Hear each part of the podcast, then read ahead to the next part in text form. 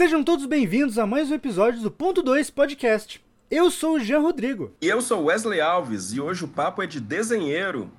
Oi, pessoal, eu sou o Ró, conhecido como Ró Arc nas internets, e, e, eu desenho também, faço umas coisas coloridas aí, e é isso, yeah. Oi, eu sou a Val Manelli, ilustradora, quadrinista, professora de desenho, e desenhar faz parte de como eu entendo o mundo. Olá, eu sou a Chiara Goitolini, uh, pela internet podem me conhecer como KGC, e eu sou a ilustradora do Jatun Raivoso, e desenhar também faz parte da minha vida. E não desgruda daí que o ponto 2 já vai começar. Solta a vinheta a partir desse viés que vem da arte, né? Tipo, pensar a ilustração como uma forma de arte. Como assim? Eu, eu era melhor na minha escola. Agora eu sou ninguém aqui, sabe? Eu fiquei, oh meu Deus, o que está acontecendo? Uma coisa muito importante, uma habilidade que o ilustrador tem que ter, comendo é desapego. Ô, Jean, você... cara, por que você estraga as coisas assim, cara? Que maldade. Que maldade. Ponto 2 Podcast.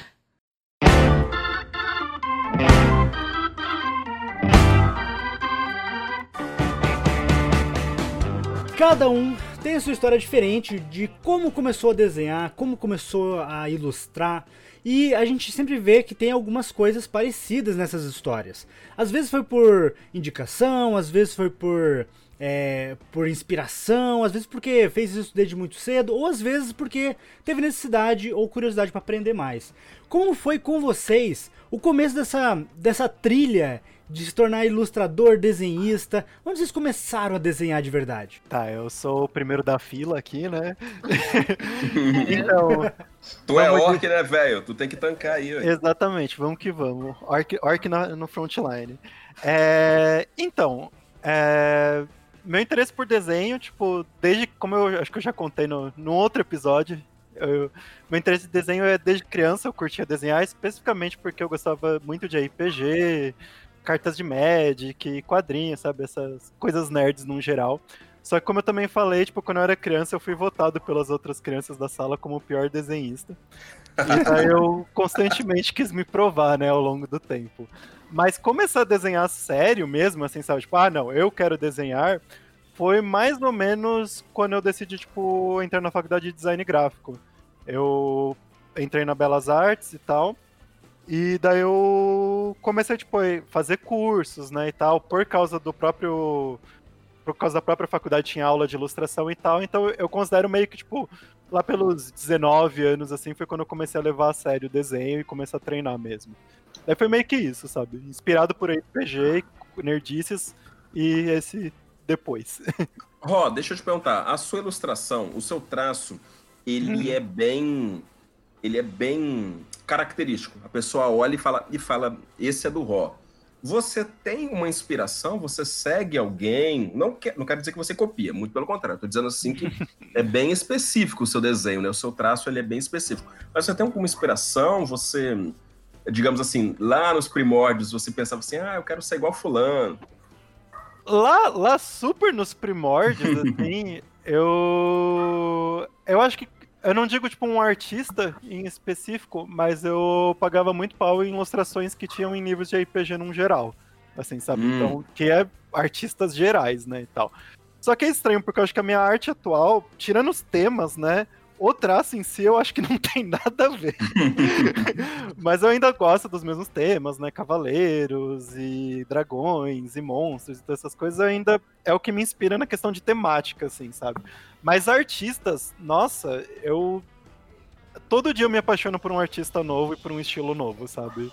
É bem geral e eu falo, nossa, eu quero muito fazer o que essa pessoa faz, mas eu também queria muito fazer o que essa outra pessoa faz. E no final, meu estilo é bem uma colcha de retalhos de muitos artistas diferentes. E de legal. muitos lugares.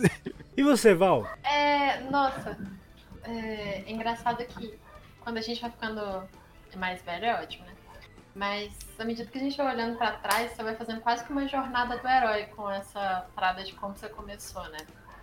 Porque eu costumo brincar com os meus alunos que todo mundo desenha. Todo, toda criança desenha antes de aprender a escrever. Algumas param outras continuam, e as que continuam geralmente é que a galera fala depois, tipo, nossa, você tem talento pra desenhar? Não, eu só desenho sempre. É, e então comigo não foi diferente, assim. Eu lembro, desde que eu me lembro eu desenho. É, e nesse caminho, assim, minhas duas avós são costureiras. E eu fui criada primeiro pela minha avó materna, depois pela minha avó paterna. E então assim, fui criada na beira de máquina de costura. Uma coisa que me deixava encantada era ver, porque nessa época ainda faziam muito, você comprava o tecido na loja e tinha uma estilista que ficava lá e fazia o croquis com você. E aí eu ficava encantada em ver, tipo, chegar um desenho e sair um vestido, saca? Uhum. E, com- e assim, primeira coisa que eu quis ser foi ser estilista. Até o maravilhoso dia em que eu fui com a minha avó numa loja de tecido e aí tinha uma menina numa carteirinha, tipo, ela devia ter uns 20 e poucos anos, ela tava numa carteira escolar, assim, no mezanino da loja, no meio de um monte de tecido empoeirado, com uma plaquinha na frente, tipo, compre 50 reais de tecido e ganhe um desenho. E aí eu fiquei olhando pra aquilo pensando, é, não sei. E. Oi? Tipo, ganha o desenho. O desenho não vale nada. O que vale o desenho é o É, brinde. Era desse naipe. E Nossa, eu fiquei, tipo, não sei se eu quero ficar assim. Não escolhi uma profissão muito melhor, não. Porque assim, aí com o tempo eu pensei em fazer publicidade, psicologia. Quando eu falei que eu ia fazer artes, foi tipo sair do armário.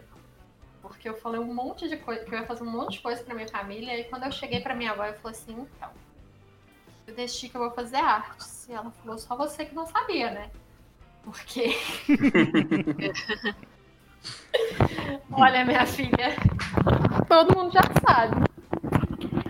E, bom, eu decidi aqui em BH, é, a gente costuma ter alguns caminhos para trabalhar com desenho, arte, ilustração, afins. É, alguns deles são ou fazer artes visuais na UFMG, ou artes plásticas na UENG, ou cinema de animação também na UFMG. E no caso, cinema de animação cinema de animação e artes digitais. Eu acabei não indo para cinema de animação e artes digitais, A, porque eu não sou muito do desenho digital. Eu sou muito ruim com desenho digital, na verdade. E B, porque um amigo que eu conheci um ano antes de entrar na faculdade, que virou meu melhor amigo, mentor, a pessoa mais maravilhosa desse universo, é, me disse que um ilustrador tem que conhecer o máximo de coisas sobre o máximo de coisas possível para ser um bom ilustrador. E eu comecei a entender o caminho através da Belas Artes como isso, assim, um lugar onde eu teria como experimentar, conhecer novos caminhos e aprender um milhão de coisas que eu talvez não tivesse contato se eu já tivesse ido focando desde o início para a ilustração. Então, eu me formei em artes visuais. Na faculdade eu fiz um monte de coisas, assim, de performance, fotografia, vídeo. É, E eu sempre tive em mente que eu queria ser ilustradora e quadrinista. Então, paralela à faculdade, porque quando eu fiz faculdade as matérias de ilustração eram bem fraquinhas, é, eu fui procurando por fora vários cursos, fiz workshop, mentoria, residência, inclusive com alguns do com alguns dos ilustradores da geração anterior à nossa. É, e pegando um pouco de experiência, assim, de ouvir essas pessoas, circular nesse meio e de começar a tentar olhar para a ilustração a partir desse viés que vem da arte, né? De tipo, pensar a ilustração como uma forma de arte. Eu acredito que você já tenha respondido essa pergunta anteriormente, mas eu vou te fazer eh, novamente essa pergunta. Eu vou, lhe fazer a pergunta, talvez você tenha uma nova resposta. E sua inspiração? É, é a sua, são as suas avós, né, enquanto na arte da costura, ou você tem alguma outra, uma outra inspiração? Nossa, são minhas avós. de início. Que legal. É, principalmente porque eu tinha uma tia-avó também que, além de costurar, desenhava. Era a única pessoa na família que tinha um pouco essa, esse lado, assim, que me deu vários várias apostilas de desenho de moda quando eu era criança. E assim, à medida em que eu fui me formando, é, algumas das minhas maiores referências foram esses ilustradores, inclusive com quem eu tive contato. Então, Odilon Moraes, Angela Lago, Marilda Castanha, Nelson, Nelson Cruz. É, que são pessoas, inclusive, alguns deles aqui de BH, e que eu tive contato e que foram me mostrando mesmo, assim, como eu sempre quis fazer ilustração para livro, então, como um livro funciona, como levar uma narrativa, é, vários macetinhos, assim, macetes não, mas coisas que eles haviam percebido sobre os livros. E aqui em BH eu sinto que tem um movimento legal nesse sentido. Uma galera que realmente estuda isso. É, então, assim, eu, eu, sempre me senti muito acolhida nesse meio, assim. É, mas acho que foi isso, meu caminho. e você, Kiara, como é que foi você? Como você começou a rabiscar? Ó, oh, vamos lá. Desde muito novinha, eu descobri que eu conseguia fazer um degradê. Então, eu, eu tudo que eu desenhava, eu, eu, enfim, dava um jeito de colorir, porque eu gostava muito de colorir. Mas é desenho de criança, sabe?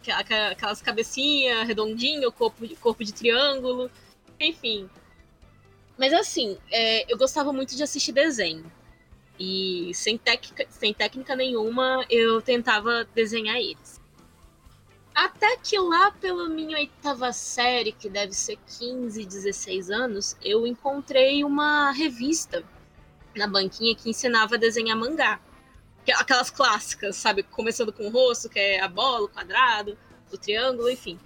Sim. E em cima dele eu comecei a fazer meus primeiros desenhos, mas ainda assim eu nunca dei muito, muita atenção. Um dia que eu peguei mesmo pra fazer. É uma coisa meio, meio idiota, mas. Foi quando um perso meu personagem favorito num anime morreu. eu comecei a desenhar esse personagem loucamente e eu não gostava de como tá ficando. E eu fui fazendo, fazendo, fazendo até eu achar, hum, agora tá aparecendo ela. E quem é? A quem, Renata. Qual personagem? E ela não tinha morrido. Eu que achei que tinha morrido. Quem? A Renata. Do Sakura Card Cap? Não, ela não morreu, mas eu não terminei o episódio. Eu achei que ela tivesse morrido. a Renata do, do Sakura ou a Renata do, do Naruto? Do Naruto, aquela luta ah, do Shippuden. Tá. Ah, do Pen. Eu achei que era da Sakura Card Captors. Eu fiquei tipo, Não, não, gente, não. quando que ela. Quando que deu a entender não que ela morreu? Então, aí eu vi ela caída no chão lá. eu- eu- meu Deus, ela morreu. Eu saí chorando, parei de ver. Eu. Ai, que dó. Depois de muito tempo eu vi ela, ainda tava viva. Que isso? Como é que ela tá viva? Que história é essa? É, enfim, aí até aí eu já tinha começado a, a pegar mais corpo pra fazer, eu já conseguia ter o básico do corpo. E é, diferente do Roy, que ele foi considerado o pior desenhista grupo, eu era considerada melhor, tanto por causa do meu colorido, quanto por causa do- das formas em si, porque poucas pessoas tinham interesse. E, man- e anime mesmo, mangá, não era tão comum na época. Era muita, muita poucas pessoas que conheciam isso. E mais pra frente, quando chegou no famigera- na famigerada época que a gente decide o nosso curso, assim, nunca foi mistério pra ninguém aqui em casa que eu adorava desenhar. Era cadernos e cadernos de desenhos aqui. E folha jogada pra todo lado. É, quando foi a época de escolher, as pessoas ficaram um pouco em choque aqui, porque eu gostava muito de desenhar. Mas antes de eu gostar de desenhar, eu gostava muito de animais. Então, assim, quando eu fui decidir minha faculdade, pessoal já tava assim, com um jaleco do meu lado, esperando que eu fosse pegar veterinário.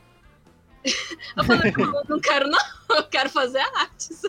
Aí ficaram, meu Deus, o que que é isso? Que, que viravolta foi essa? Reviravolta foi essa, né? E assim, eu comecei minha matéria, minha, minha faculdade, e modéstia à parte, eu acho que eu me dei muito bem, porque eu já conhecia bem, pelo menos pra matéria prática, que envolvia pintura, que envolvia formas. Eu achei que eu fiquei muito bem lá. É, gostei muito As outras matérias eu pouco me interessava, tipo fotografia, vídeo, performance. Inclusive eu descobri que eu detesto arte contemporânea. Descobri Uh, isso. desculpa. N- não consigo gostar, não gosto de performance. Acho interessante quem fala, mas não, não me inclui não pra fazer. É, E, enfim, eu gostei muito, eu tive muito contato com, com professores maravilhosos que, que, que me jogaram muito balde de água fria também. Por exemplo, por exemplo, falando que mangá não é isso tudo, que, que eu tinha que abrir, expandir, não é, a vida não é só isso, é uma coisa muito comum. Eu ficava, meu Deus, como assim? Eu, eu era melhor na minha escola, agora eu sou ninguém aqui, sabe? Eu fiquei, oh meu Deus, o que está acontecendo? E foi assim que eu tive o meu contato, foi assim que eu é, segui, foi assim que eu escolhi o que eu quis. E mais alguma pergunta? E, e eu tava seguindo, e é aqui que eu sigo até então. Sim, sim, eu tenho. É, Você tem uma outra inspiração além do Kishimoto? Ou você- além do Kishimoto, você tem uma outra inspiração, né? Que você deixou bem Obrigada, claro, né? Que... Kishimoto, por não ter matado. Até então, segue, segue firme e forte. É, mas, inicialmente, não. É, um pouco mais pra frente, eu tive um pouco de inspiração no. Eu não lembro o nome do autor, mas era no Kikyo e no Yasha, que eu gostava muito daqueles cabelão. É, mas só isso. Em parte de família, é, eu não tive contato com ninguém próximo que gostasse de desenho, assim, que fizesse desenho. É, minha, minha família toda pro lado, pro lado de administração. A maior parte pro lado de administração. Então não tinha ninguém aqui pra me inspirar. Só que assim, é, ninguém da minha família foi contra. Foi, foi um choque não ter sido veterinária e sim artes. Mas ninguém foi contra, ninguém colocou barreira de não falar você não vai fazer isso porque a gente quer que você faça outra coisa. Então eu pelo menos tive muita sorte nesse quesito. E mais pra frente, dentro da faculdade, eu me inspirei em, em professores meus, como, como o Orlando. Tá, eu acho que ninguém vai conhecer, mas o Orlando, o Didico da, da UFES. São professores maravilhosos, com trabalhos lindos e maravilhosos, mais maravilhosos ainda. E, enfim, lá eu tive mais inspiração. Até então eu só tinha anime aqui, anime ali. Enfim, ninguém em, em específico, nenhuma pessoa em específico pra, pra falar como eu devia fazer, como eu não devia, enfim. Eu fico emocionado aqui ouvindo a história de vocês, porque muitas das coisas que aconteceram com vocês aconteceram comigo também. Eu acho que aconteceram com o Vinte também, que desenha. Porque são coisas que meio que parecem ser um lugar comum. É interessante, você citou a, a, a autora do, do Inuyasha, ela é uma, na verdade, ela é uma musa para muitos e muitas eh, desenhistas, que é a Rumiko Takahashi. Eu Isso. adorava a arte dela, eu desenhava a- as artes do Inuyasha feito louco nas capas. E teve uma época da minha vida que eu desenhava muito em capa de colega de escola, sabe? Contra capa, sabe? Desenhar. Ah, desenha pra Aham, mim, ela parte desenhava. durinha, né? Sim, a ah, parte eu interna fazia isso também. Sim, eu também. E, e- e eu, e eu Eu- era um michê, eu era michê. A pessoa me comprava com, com pastel, assim. A gente compra um pastel, você faz um desenho pra mim. O engraçado que vocês, o engraçado que vocês falaram que é, o Jean, como o Jean fazia os desenhos, né, na contracapa, aí a Val e a Kiara lembraram que também faziam. O Ró ficou em silêncio, porque o Ró é considerado o pior. Eu pensei exatamente isso na hora. Eu falei, nunca ninguém me chamou pra fazer isso no caderno. E eu Nossa. aceitei. As capas de apostila, tudo desenhada. Tudo desenhado. Eu Mas desenhava eu vou- nos meus. Nos meus eu super desenhava. No das outras pessoas nunca aconteceu. Não, mas meus, de- meus, meus desenhos começavam nos meus cadernos. Eu fazia nos meus cadernos, a pessoa olhava, nossa, que legal, faz no meu também. É, Oh. gringo, mas faz portfólio. Tu faz Sabe- pra O meu- você, né? O meu eles olhavam e falavam, nossa, que feio. ah, faz não, faz perto. Sabe as apostilas de um matemática? Ô, bicho.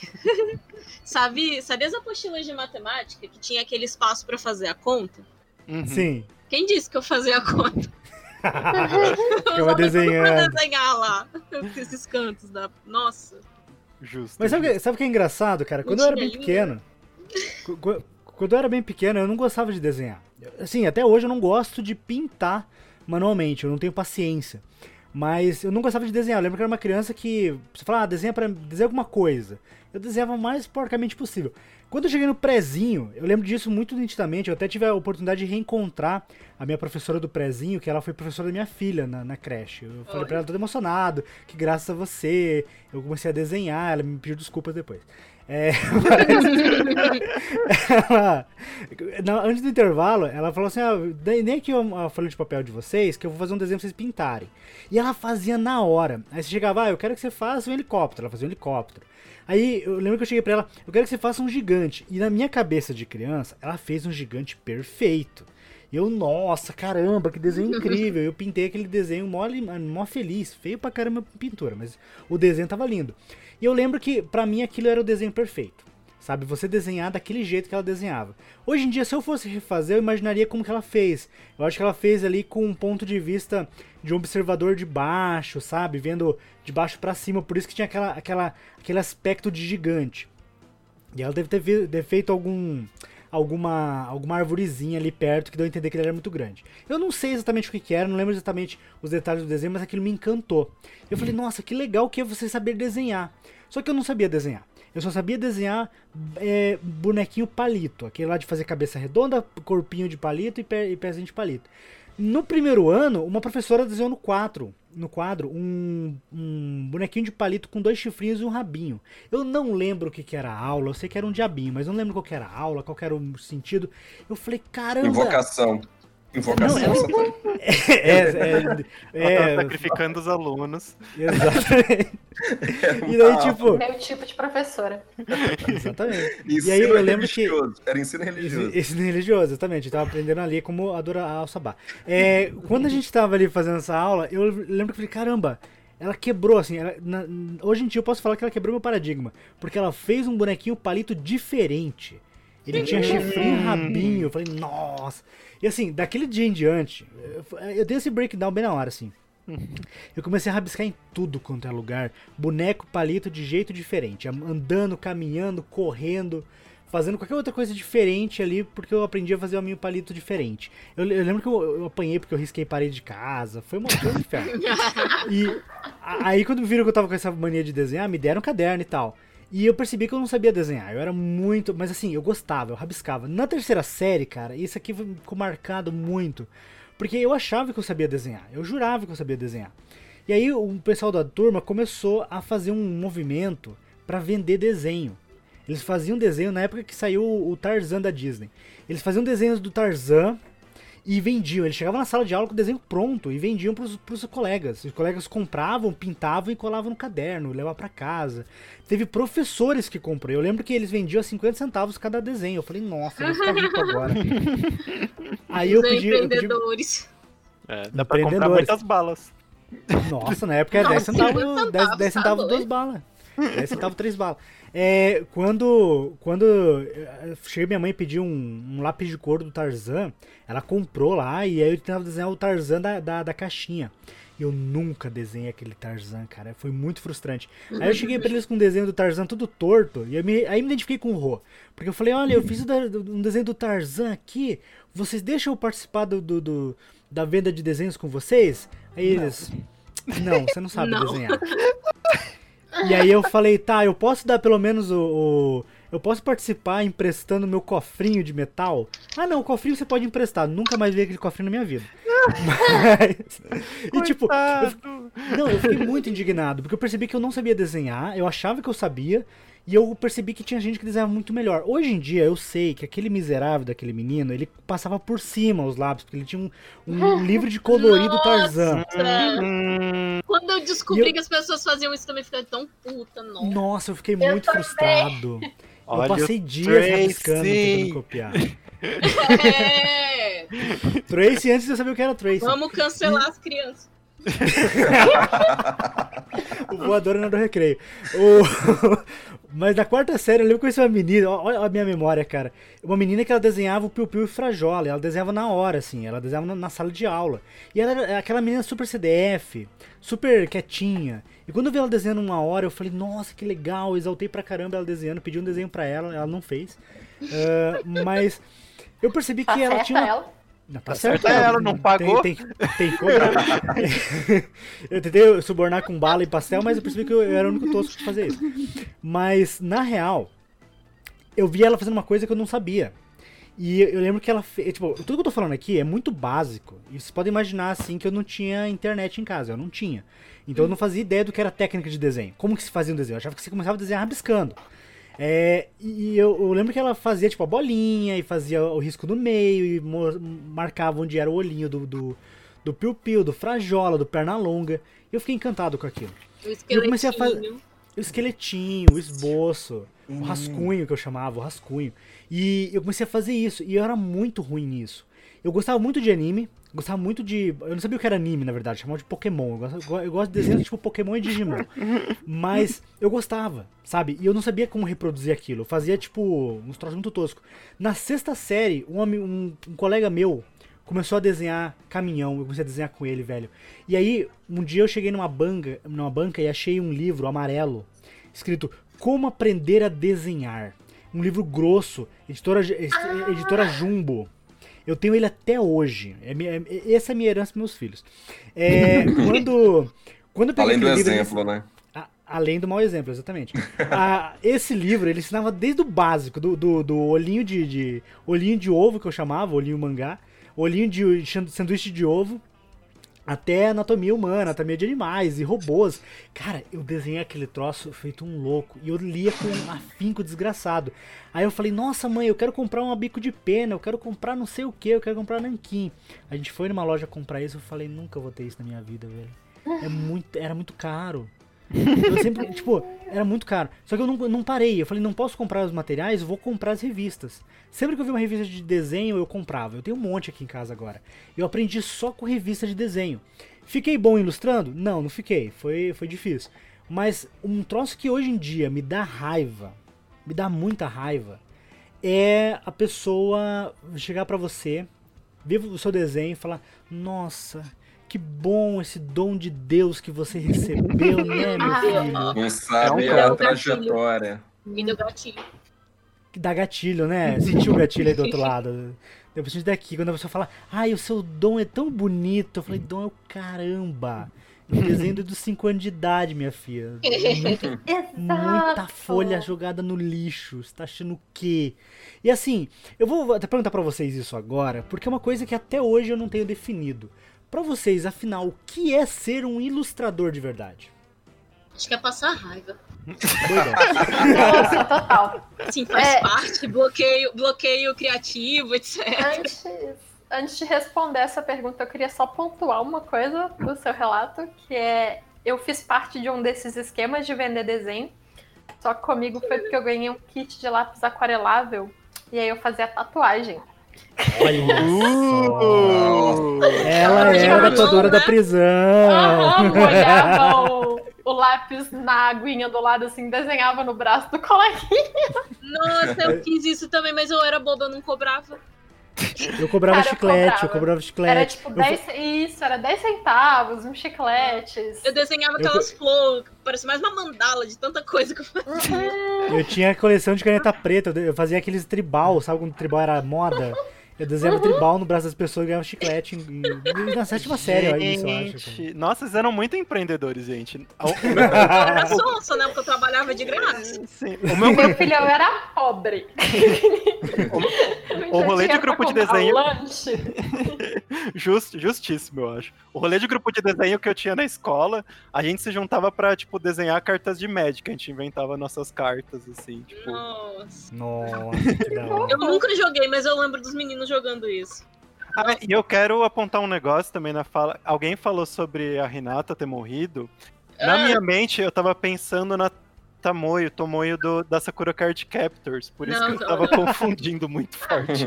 Não, não, tudo bem. Já que, já que vocês falaram a respeito dos primórdios, claro que eu não sou ilustrador, né? Todo mundo sabe, eu não, não, não desenho, não, não tenho essa, essa- esse dom. Porém, eu Dom. gosto de fazer uns, uns, uns, uns rabisquinhos. É esse dom de Deus, eu não tenho esse dom de Deus aí. E, mas eu tive uma experiência com desenho que quando, lá, eu acho que o quê? Seis, sete anos, lá nos anos 90, metade a galera não sabe nem o que, que é isso. É, a escola em que eu, que eu estudava entrou de, de, de greve. Escola pública é foda. Entrou, entrou em greve e mamãe falou assim: você vai ficar à toa, não, menino. Você vai, você vai estudar aqui, eu vou ensinar você a fazer algumas coisas aqui e tudo mais. E ela fazia os, os, os números, e daqueles números, depois ela fazia a mágica dela e transformava os números em desenhos, cara. Aquilo para mim era, Ah, era eu sei, sensacional. sei. O um virava um pescador, o dois virava um patinho, o três virava uma borboleta. Eu achava aquilo lindo e eu ficava replicando. Cara, é, dá pra você ver, né? Essa questão de, de ilustração, todo mundo tem uma experiência aí, né? Dá, uma- dá um gancho aí, vai pro ilustra... o que, que é ser um ilustrador. O que é ser ilustrador? Ai, meu. Shoryuken! é. a gente, a gente vai, vai, vai voltar um pouco nesses, nesses primórdios ainda, porque não tem como fugir desses detalhes. Ah, não, não tem. Mas- Papo, ponto- ponto dois, o papo é louco mesmo. E aí, como é que. O que é ser um ilustrador pra vocês, pessoal? Gente, pra mim, assim, ilustrador eu já contabilizo se a pessoa. Você ganha dinheiro desen- sendo desenhador, pra mim já, já pode se considerar ilustrador, já, sabe? Porque, Assim, você desenhou um negócio, você ganhou dinheiro com isso, pronto, é ilustrador, ganhou a carteirinha, já tá tá, no- feito. Já tá encaminhado. É, tipo, é meio que isso. Não que você seja, tipo, né, o, o top supremo da ilustração da área e tal. Mas pra mim, ilustração é isso, tipo, é você. Um ilustrador é isso, né? É você ganhar dinheiro com seus desenhos e tal. Eu acho que tem uma diferença. Isso eu acho que é uma discussão muito gigantesca, mas existe, eu acho que uma certa diferença entre você ser um, um artista plástico, um artista visual, para um ilustrador. Tem acho que umas diferenças Uhum. que existem e tal, Uhum. mas essa discussão acho que dá muitas horas de conversa. Aham. Mas Na real. são, são áreas que estão ali, né, obviamente, sempre se comunicando e tudo mais. E. E é, e é isso. Ó, vamos lá. O que é um ser ilustrador? Eu não menti, não. É passar raiva, é perder prazo, é ter bloqueio criativo, é passar raiva com o cliente. É isso. Mas fora. Fora o jeito técnico de, de pensar que é se você tá desenhando, tá recebendo, tá na linha. Mas fora isso, eu acho que. ser- é um pouco fantasia o que eu vou dizer, mas é, é você tornar algo de alguém real. Tornar vi- vi- é, visível. Eu vou dar o exemplo dos Glocks. aquilo não existe. Eu tornei aquilo visualmente possível. Mas ainda tá na, na nossa imaginação. E fora isso, eu acho que criar algo pra alguém é uma coisa muito bonita. E ainda mais se você consegue, né? Porque às vezes não dá. Mas eu acho muito bonito você tornar algo que tá na cabeça de alguém com o seu conhecimento e, e aquilo sair da cabeça. E Eu, eu acho isso muito mágico, eu acho que isso também é uma parte muito importante do ilustrador, principalmente quem trabalha muito com criação de personagem, com criação de quadrinhos, é, criação de. Criação não, é OCs, OCs, ou que cuida de persona de, das pessoas, que cria a persona das pessoas. É isso. E agora, próximo. Eu vou responder isso dando três passinhos para trás. Então, assim, conceito de ilustração para mim é uma imagem a serviço de um texto. Concordo plenamente. Obrigada. Então, é, toda imagem feita para passar uma ideia, ela é uma ilustração. Uma foto pode ser uma ilustração, uma escultura pode ser uma ilustração, uma performance pode ser uma ilustração. Qualquer imagem criada para para demonstrar um conceito, ela é uma ilustração. Então, um ilustrador é quem torna essa imagem possível. Que É, eu só não vou falar que. eu só não vou falar Sim, que, sim. que é quem ganha grana com isso, porque a minha- a maior parte da minha renda vem de aula. Não, mas eu concordo plenamente. Ilustração sempre tá envolto dentro tipo, de um contexto maior, né? De ela, ele sempre vai servir de apoio a outra coisa normalmente, né? É, Ou de apoio, ou casar com outra coisa, Sim, né? sim. Porque a, a ilustração, uma forma que eu gosto de trabalhar com ilustração é quando ela te conta para mais do texto. Né? Então você tem um texto que vai falar. Lá, é, eu vou ser muito cuzona e pegar um trabalho que eu fiz, mas foi porque eu fiz ele numa oficina em que a proposta era essa. Então, a ilustrar a Angela Lago passou para a gente um texto e contava sobre ela vendo uma borboleta em cima dos carros. Depois ela descobre que essa borboleta era uma sacola de plástico. E é um texto super fofinho dela contando, tipo, nossa, borboletas me dão sorte e tal. E ela acompanhando a borboleta com o olhar, descobrindo que era só uma sacola. E aí eu peguei esse texto e fiz uma, uma ilustração em que essa borboleta, você via essa pessoa que estava vendo a borboleta e a borboleta em cima de um rapaz. Então essa pessoa ia andando atrás desse rapaz barra dessa borboleta. Em algum momento ela percebe que é a sacola de plástico e vai atrás do rapaz. Então a gente foi contando duas histórias paralelas. A história desse casal se formando e a história dessa pessoa que via a borboleta, que via a sacola de plástico e achava que era borboleta.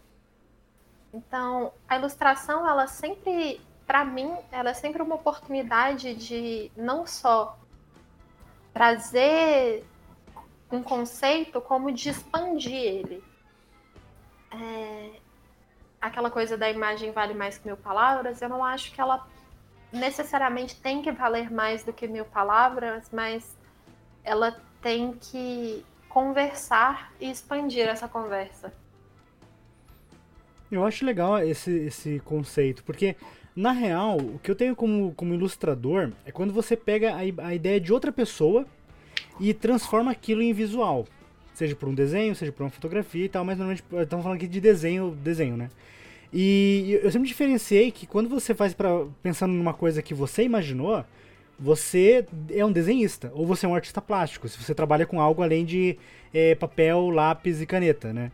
É, assim, eu sempre tive essa, esse preconceito de dizer que artista plástico é quem vai além da tela, vai além do, do, do, básico do desenho ali, que trabalha ali com colagem, trabalha com tinta mais grossa, com textura, com formato, com forma. E eu sempre coloquei o artista plástico no nível acima de ilustrador.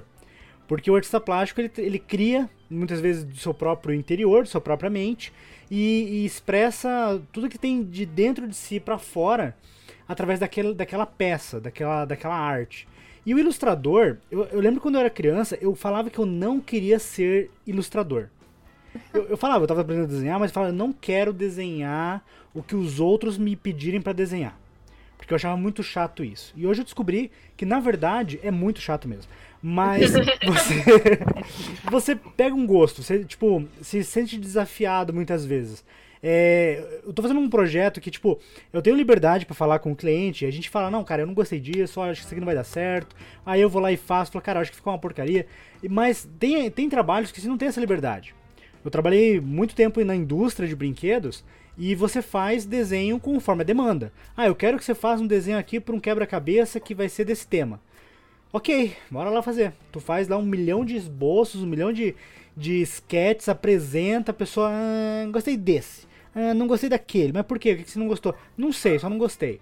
E aí tu tem que seguir nessa loucura de ah, entregar o, o gosto do cliente é, para entregar uma peça final. E às vezes a peça final é aquele desenho que você pensava, pô, eu vou fazer isso aqui só de sacanagem, porque isso aqui ele não vai escolher. Eu já fiz oito peças aqui, ele, ele vai escolher um desses esboços, e essa aqui eu vou fazer só pra dizer que é oito, pra ficar um número redondo, né? Aí o cliente vai lá, abençoado, né? Nosso Senhor bom Deus vai lá e escolhe o esboço torto, né? você fica você fica assim amando. Você faz o desenho e fala, meu Deus, o pior desenho que eu podia ter escolhido fazer. E quando você termina, assim, não, é, não quer dizer que fica bom, mas às vezes você é desafiado tantas vezes a refazer um trabalho que você acaba tendo um resultado melhor do que você teve na primeira opção. Na faculdade de design, eu tive esse, esse impacto muito grande. Quando eu cheguei na, na, na faculdade, eu achei que eu ia ser um lixo na parte da ilustração. Eu falei, não, eu estou fazendo design, certeza que tem um monte de ilustrador muito mais gabaritado. E eu me dei, eu dei, eu dei muita sorte, porque a maioria era pessoal saindo da, da, do ensino médio, totalmente desorientado. E eu já tinha uns 25 anos quando comecei a faculdade. Então eu já tinha uma, uma, uma, bagagem melhor, então eu não fui tão mal assim na ilustração. Tinha ilustradores bons, mas eu consegui me destacar naquela parte. O que foi ruim pra mim. Porque, ao contrário do Rô, eu na minha escola eu era considerado um dos melhores desenhistas. E até as pessoas me indicavam, alguém precisava de um, de um- um desenho, não sei o que, eu fazia. É, não ganhava nada com isso, infelizmente eu era, eu era trouxa. Mas, na real, gente, na real mesmo, na faculdade, quando o professor falava, faça 10 esboços de tal desenho, eu falava, por que 10? O primeiro que eu vou fazer vai estar bom. E não sei o que. Aí você, tinha você fazia, você fazia um muito bem feito. Aí os outros nove você fazia com uma vontade. Você fazia, ah, porque tem que fazer isso, que horror. E na real é isso que você tem que fazer, cara. E pior que assim, quando você tá fazendo esboço, é de boa. Eu fico vendo esses concept art de, da Disney, da Pixar, que os caras fazem uma arte enorme, completa, toda desenhada. É uma arte final, é uma arte completa. E a arte não é nem escolhida, cara. Eu fico pensando, nossa, mano, que raiva que deve dar. O cara deve ter Olha. umas 10 horas nisso, velho. É, eu tive uma professora na faculdade que falava, tipo assim, fez o primeiro desenho? Massa, pega ele, rasga e joga fora. Agora você vai começar a desenhar de verdade. E, Que amor. e, assim, ela, ela era um amor de pessoa, também conhecida como Mary Hell. É, ela sabe disso, assim, caso duvido muito que Maria do Céu vai escutar um podcast, duvido. Mas cada ironicamente, escute- o nome dela era Maria do Céu. Exato, mas o Mary Hell era por isso. E, nossa, ela era um amor. E duvido muito, mas ela, ela sabia desse apelido e eu acho que ela faz um esforço para mantê-lo, inclusive.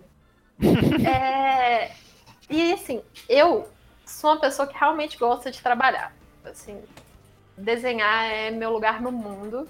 Isso é muito, muito, muito clichê, mas é verdade. Então, eu tenho esse péssimo hábito, inclusive, que eu tô tendo que corrigir agora que eu tô com menos tempo, de fazer e fazer um projeto e fazer três, quatro desenhos finalizados para escolher um que eu achei que ficou legal. Assim, eu sei que é o jeito mais idiota de fazer isso possível e imaginável. Mas é porque eu também, né, já fui adolescente. Isso começou na adolescência, quando eu tinha tempo pra ficar ali lambendo desenho, fazendo 300. E então assim, eu concordo um pouco com essa ideia de que, cara, você tem que pegar e desenhar pra caralho mesmo. E é isso. É meio bosta às vezes. Mas dificilmente a sua primeira ideia é a que vinga. Você tem que estar muito foda e muito, sabe, afiadinho pra sua primeira ideia ser a que vai vingar. Ah, na, rea- na real, na real mesmo, no tempo que eu trabalhei na indústria, não tinha muita possibilidade de eu fazer o desenho completo. Eu lembro que quando eu ia apresentar alguma coisa, no- nos primeiros meses, nossa, eu queria, eu queria mostrar que eu tava estudando design. Então eu fazia a arte completa da embalagem, com os personagens e não sei o que, explicava o conceito do dentro do meu coraçãozinho. E o meu supervisor lembra que eu olhava assim pro desenho. Então, Jean, é, você tá gastando muito tempo fazendo essas ilustrações? É, eu quero que você faça um esboço, me mostre, tá? Um esboço de dois minutinhos. Ele, ele falava assim como se não fosse nada. Eu falei, filho da mãe. É, tá bom, tá bom, dois minutinhos, tá. Aí eu apresentei pra ele um esboço de dois minutinhos. Era só rabisco, né? Mas Jean, eu não consigo entender nada. Então, eu levei dois minutinhos pra fazer esse, esse rabisco. É, você Isso aí pediu, de- coleguinha. Isso aí de dois minutos é uma coisa que faz muito na faculdade de artes. De artes, não. É, sim, de artes. Com as primeiras matérias de desenho, quanto, quanto professor que falava, ó, segura o lápis de de cabeça pra, de cabeça pra com a mão virada, você vai desenhar olhando pro teto e imagina aí uma cabra. Vai, você tem 30 segundos. Faz. É tipo isso. Tem uns que você, por exemplo, segura o lápis, tipo, na parte de cima do lápis, sabe? Aí você risca ele, ele fica balançando pro lado pro outro. Tem outros que você tem que desenhar com dois lápis. Tem que você tem que fazer de olho fechado. E, e assim, o professor, o professor é doido. É, ele às vezes pega, por exemplo, um cubo. Uma coisa simples, cubo. Ele vai colocar lá no meio da sala. Aí fala: seguinte, gente, tá vendo esse cubo? Você tá vendo? Um lado dele tem luz, o outro lado tem sombra. Vocês vão desenhar ele só com a sombra. Sem olhar, vai. E, tipo, Sem olhar. É, Ai, é, eram uns desafios então. muito loucos, mas era legal. Tipo, hoje eu vejo. Jogos mortais. O que eu não Pois é, gostava, cara. a única coisa que eu não gostava é que o material era muito caro pra ficar desenhando. Isso. É, É, isso isso é fora. Isso doía no coração, assim, mas Nossa, hoje, isso é uma daquelas paradas que eu olho e falo assim, hoje, como professora, eu tem hora que eu tenho que virar para aluno e falar, não fica com ódio de mim, eu juro que isso vai fazer sentido em algum momento. Uhum. Eu te prometo. Isso com certeza. É, é porque o que eles, esses professores, assim, eu certamente concordo com os professores que fizeram isso comigo também, porque uma coisa, uma coisa muito importante, uma habilidade que o ilustrador tem que ter, que eu super recomendo, é desapego com as coisas. Nossa, com certeza. Desapego e, e velocidade também pra fazer as coisas também é muito bom. Sim. Mas Uhum. desapego é importante, tipo, que você tá numa área, como vocês mesmos falaram, que você vai fazer coisa para as outras pessoas. É uma área que é voltada, tipo, para um mercado e tal. Diferente, tipo, de outras áreas. Quer dizer, né? Tem área e área. Mas é um negócio que você tá fazendo sempre em combinação com um texto, para um cliente e tudo mais. E outra pessoa vai ter que aceitar o que você vai fazer. Então desapega. Aceita. Você faz o seu desenho para você em casa, sabe? Em casa você vai lá, deixa eu fazer o desenho que eu quero para mim. É Olha, eu, eu queria dar uma, uma palhinha no que o foi o Jean que falou, né? Do trabalho em fábrica. Sim. Eu acho que uma das diferenças mais gritantes, talvez, eu acho que é isso pra quem trabalha, tipo, para comércio, tipo, fábrica mesmo, e quem trabalha em como freelance em casa mesmo. Porque, por exemplo, quando alguém vem até você, é porque gosta do seu estilo, é porque gosta do seu trabalho e vai querer que faça com você do, do jeito que você faz. Ele não vai querer impor o estilo de outra pessoa pra você. Mas quando você tá com uma empresa, você foi até ela, ou nem que ela fosse até você, mas você vai ter que seguir o padrão que está ali. Igual o exemplo que você disse aí, do. Também não pode demorar muito. é, Até quem trabalha na, na área de animação, por exemplo, você vai ter que copiar o estilo, um estilo só, independente se o seu jeito é mil vezes melhor ou diferente que seja, é, você vai ter que manter o traço daquela pessoa inicial. Tem uma. Eu acho que foi Alice no País das Maravilhas que teve esse problema, que foram vários artistas diferentes, e era tudo artista, tudo feito à mão, né? Na época, tudo Uhum. manual. É, se você vê o, Alice no País das Maravilhas, ele tem, tem frames que você vê que o rosto dela tá diferente, o olho tá de uma forma diferente. Mas isso acontece. A- agora, como você vê que os desenhos é, hoje, hoje em dia, tipo no Cartoon, eles são muito mais simplificados. Muito mais. O Steven Universo, é, aquele Uhum. Titio Avô, eu acho.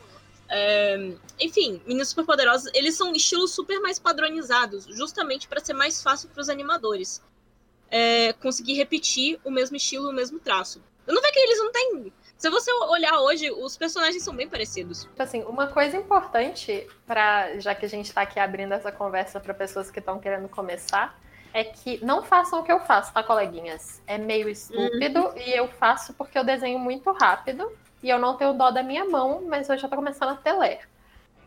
Segue o baile.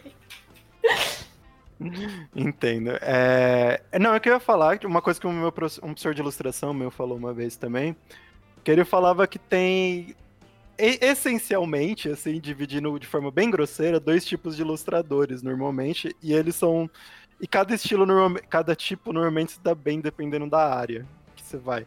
Que tem ilustrador que foca mais por essa questão da adaptabilidade, né? Você consegue tipo se adaptar a outros estilos, se o cliente quer algo mais cartoon, se ele quer algo mais realista, se ele quer algo mais voltado para, sei lá, que estilo que seja. E tem muitos ilustradores que focam no, na pegada de você ter um estilo muito específico só. Uhum. E isso dá certo, de- tipo, se você vai trabalhar num projeto maior, como o exemplo que vocês deram, que era tipo de animação, realmente não dá tão certo dependendo da coisa que você for fazer, né? Às vezes, sei lá, se for querer ser ilustrador mesmo na parte de concept e tal, até que vai. Mas na quesito de você ter que trabalhar com outras pessoas, o estilo de outras pessoas, daí a adaptabilidade é muito importante.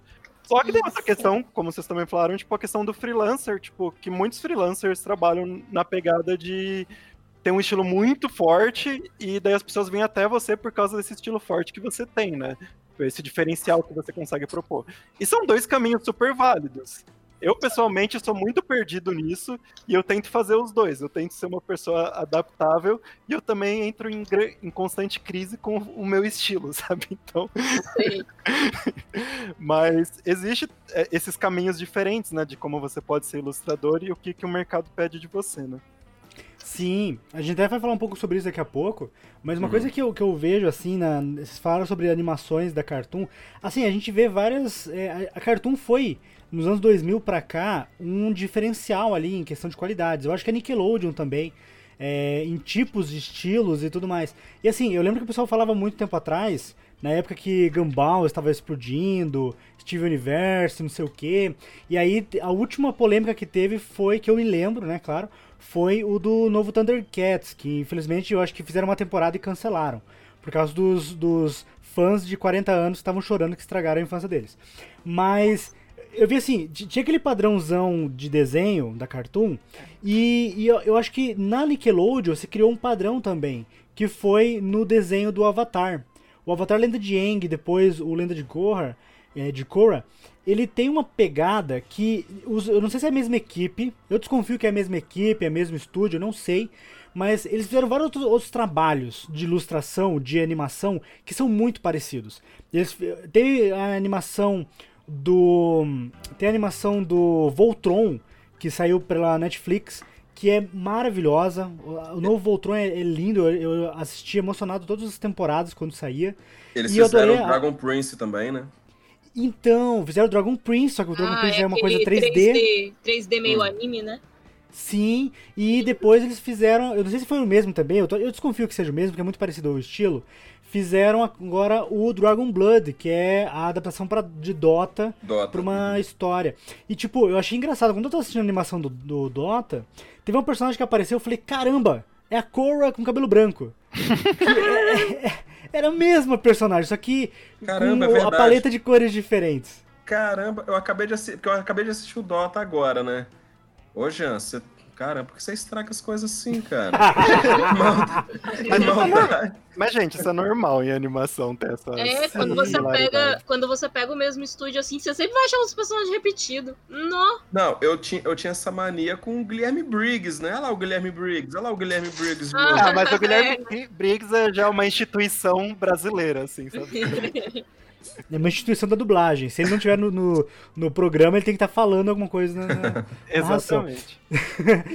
então, tipo, eu vejo esse negócio. De, quando eu era adolescente, eu pensava, ah, eu não quero trabalhar com ilustração porque eu vou ter que imitar a técnica de outra pessoa. Eu quero fazer uma coisa livre, uma coisa do meu jeito. Eu descobri que não é bem assim. Assim, a gente vai falar agora um pouco sobre as áreas que um ilustrador, um desenhista pode trabalhar.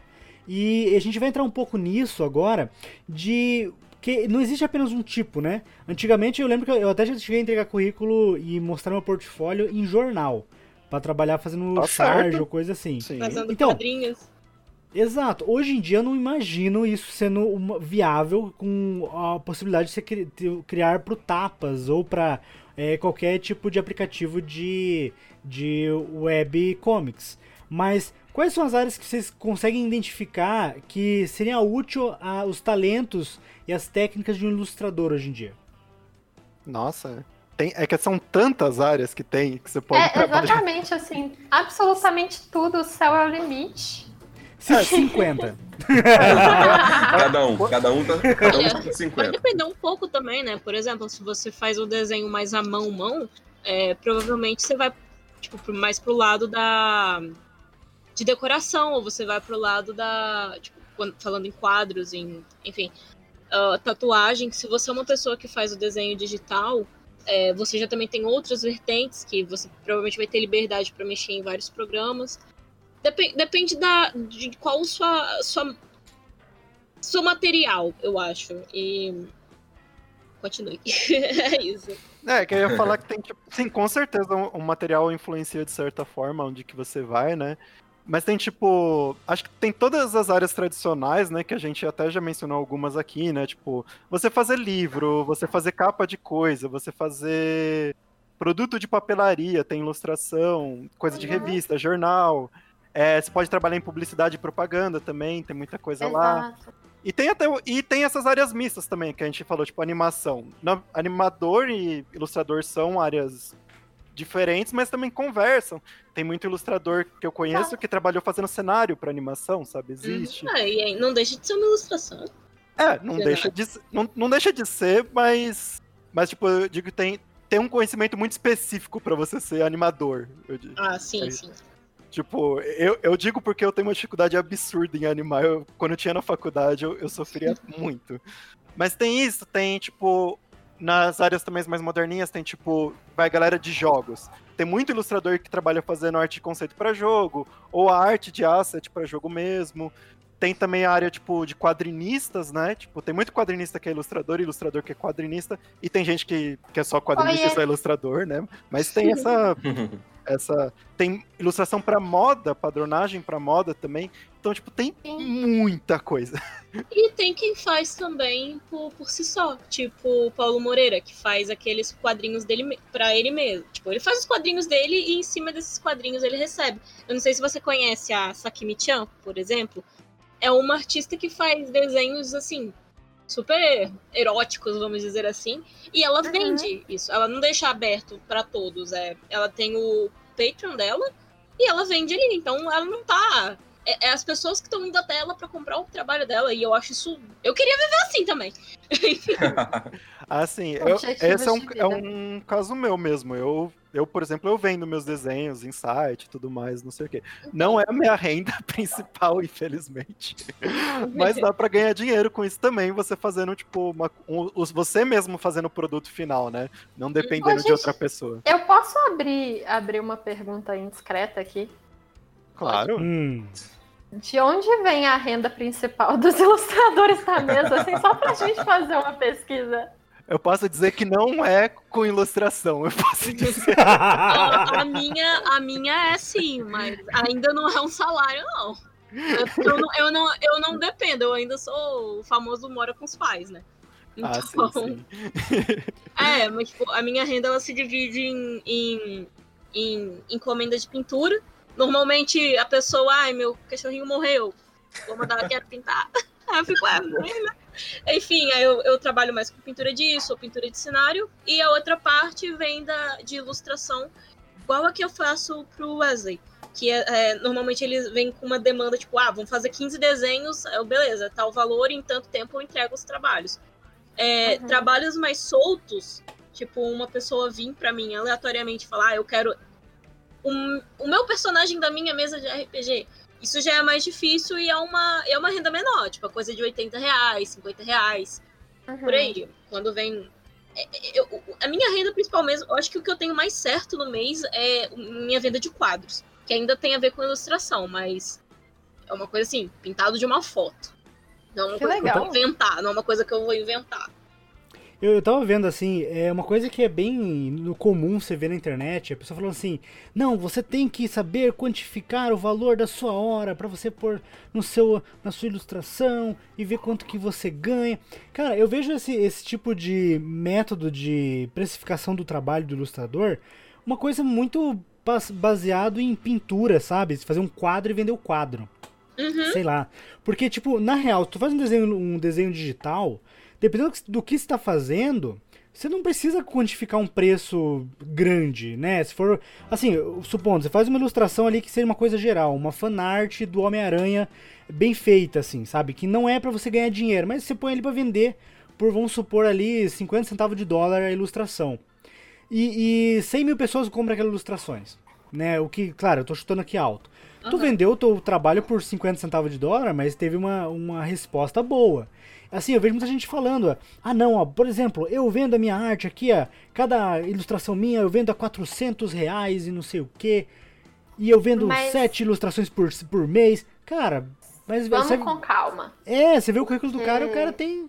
O cara, o cara tem, tipo, pensa assim, portfólio é gigantesco. uma, é uma ilustração, tipo assim, ah, alguém veio e encomendou uma ilustração. Você vai dar o valor dessa ilustração com. Porque você pode pensar, ah, beleza, uma ilustração digital, eu não gastei tanto tempo assim para executar ela. Mas você também precisa contar o tempo que você precisou pesquisar para fazer isso. E Sim. uma coisa que eu sempre aconselho é colocar um valor base. Tipo assim, por menos disso aqui, eu não vou sentar na minha prancheta e começar a desenhar, porque não vai valer a pena. Exato. Eu acho que depende, É. depende muito do. do... Pode continuar, pode continuar. Desculpa, mas é que assim, eu tô muito então emocionado pensa aí que é, você vai começar a fazer um desenho, você tem que pensar num valor, tipo assim, ah, sei lá, que seja 10 reais, saca? Por menos de 10 reais, eu não vou parar de assistir a minha série, brincar com o meu cachorrinho pra sentar na prancheta pra fazer essa parada pra você. Então, aí a partir daí, você começa a pensar, por exemplo, eu cobro o mesmo, o mesmo valor de da minha hora de trabalho de aula, eu cobro para minha hora de trabalho de ilustração. É, então aí eu vou colocar, porque eu desenho rápido, mas para mim o momento que mais me gasta tempo é a pesquisa antes. Então, Uhum. parar, estudar, achar referência, entender o que o cliente quer e achar um esboço que faça sentido para ele, vai me demandar muito mais tempo do que finalizar essa ilustração. E aí, por exemplo, se você for uma pessoa tipo eu, que trabalha no tradicional, é, cada folha de aquarela vai, vamos colocar aí que custa 5 reais. Mais ou menos isso mesmo. É, então, coloca 5 reais, eu coloco uma taxazinha de desgaste do pincel e dos materiais, saca? Mas essa taxa é tipo assim, um real, Uhum. dois reais. É... Então, assim, a gente tem que também pensar, porque isso é uma parada foda do... de quem trabalha com arte. Eu não vou falar só como ilustrador, mas não só quem trabalha com arte, mas quem trabalha com o que gosta. Porque a gente para de ver como um negócio. E aí, cara, é, eu tô aprendendo isso agora, tá? Já fiz muito desenho de graça, já vendi desenho, tipo assim, eu vendi aquarela que eu fazia na hora por 5 reais. Meu Deus. Nossa, não. É, então assim, eu estou aprendendo isso agora, agora que a minha mão tá começando a doer. E eu tô começando a Tem que pagar as meu- contas médicas. Exatamente. É, então, assim, a gente tem que parar pra pensar também no que, que vale a pena pra gente. Porque, assim, às vezes a gente fica pegando, tipo, trampo, tipo, ah, 50 reais pra fazer um retrato. E em algum momento isso vale a pena. Mas pode ser que, tipo, ah, sei lá, eu faço 50 reais, eu faço um retrato de um determinado tamanho. É, eu pinto no manual. Mas. E aí você pode pensar também na resolução, no para onde vai essa arte quando você faz no digital. Então, você quer uma foto para ser sua foto de perfil num jogo, no Twitter, no Instagram, etc, etc. Então, ela vai ser uma resolução menor, ela vai me gastar um tempo menor, eu vou, gastar- vou cobrar um valor menor. Mas eu quero uma foto de capa para meu canal no YouTube, para minha página no Facebook. Vai precisar de uma resolução maior e vai me gastar mais um tempo. Então, a gente precisa pensar um pouco nisso como um trabalho mesmo para né, pagar as contas, porque não dá para pagar a conta de luz com desenho, eu já tentei. Uma coisa que aconteceu com a gente esses dias, é, teve a Game Jam aqui da Coisinha Verde, que eles fizeram um Game Jam em cima da, de um tema, é o 64 Nunca Mais, não é? Aí daí eu, conversando com o Marcos, que é o, o- um dos escritores aqui da, da Yotun Raivoso, falei assim, pô, Marcos, a gente podia participar, ainda mais porque a gente tem uma pegada bem política, né? Aqui na, na Yotun Raivoso, a gente escreve sobre, sobre política, geopolítica de, de modo geral. Aí daí o Marcos, porra, legal, vamos participar. Chama- liga pra Kiara. É, claro. liga pra Kiara que a Kiara resolve aí. Aí daí, porque eu vou falar isso a respeito do que a Val comentou agora e eu vou, se vocês me permitem que o trocadilho, ilustrar com minhas palavras aqui.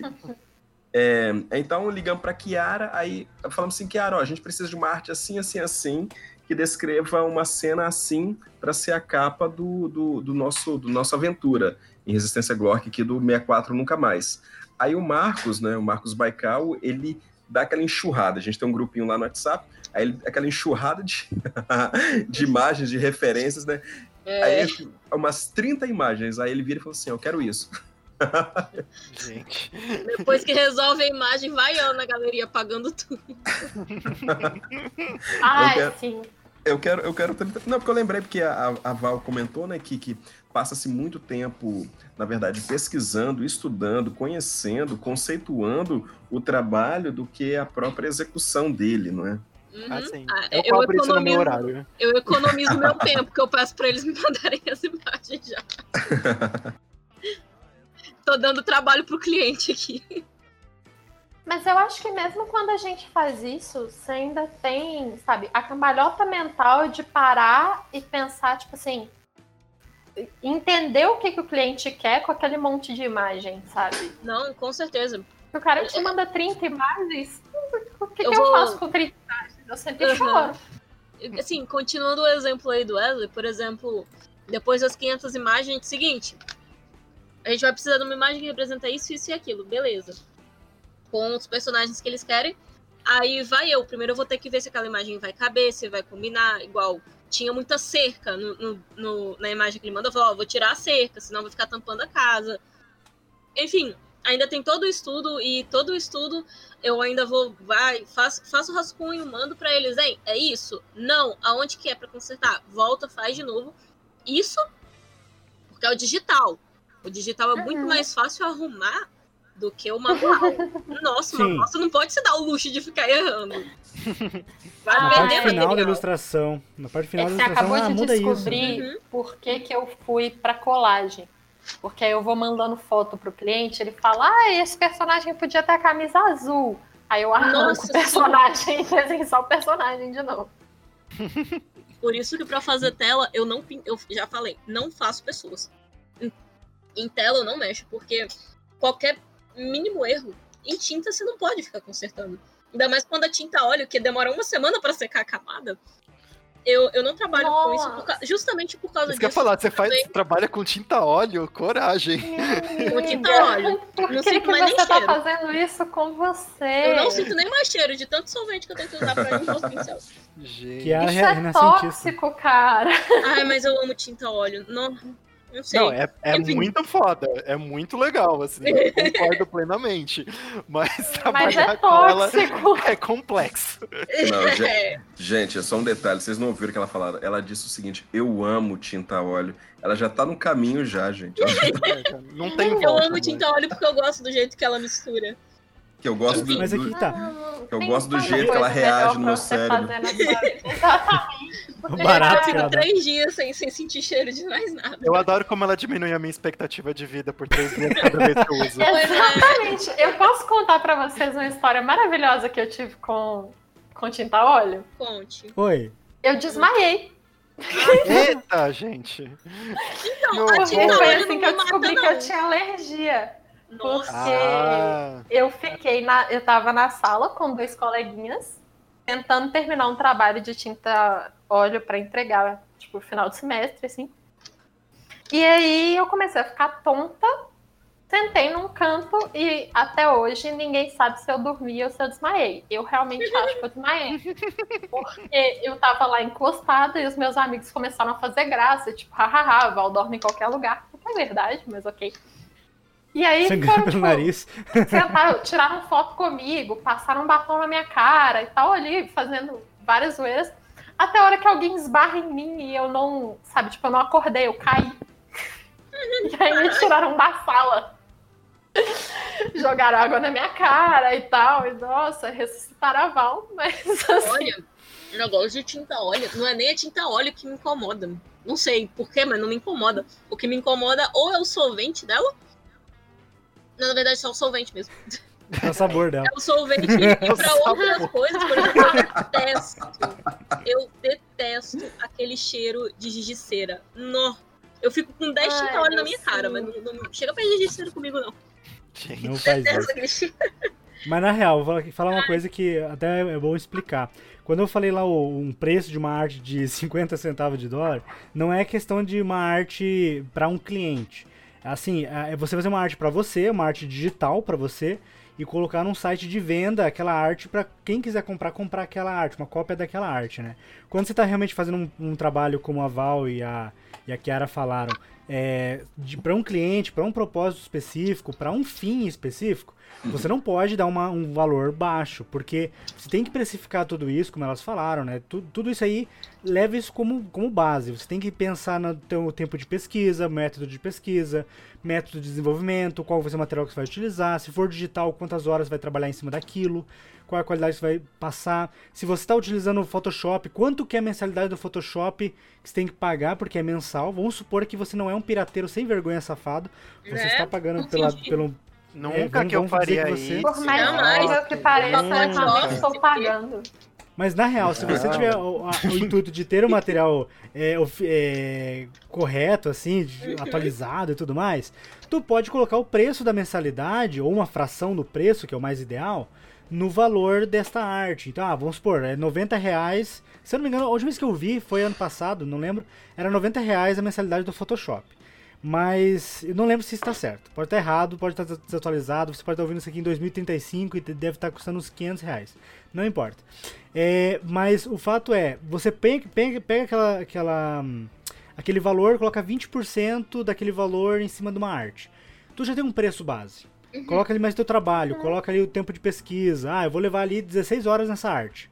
Beleza. E como é que você sabe quanto tempo você leva nessa arte? Fazendo arte, meu filho. Fazendo desenho, ilustração. Faz teu portfólio principalmente com coisas que você gosta.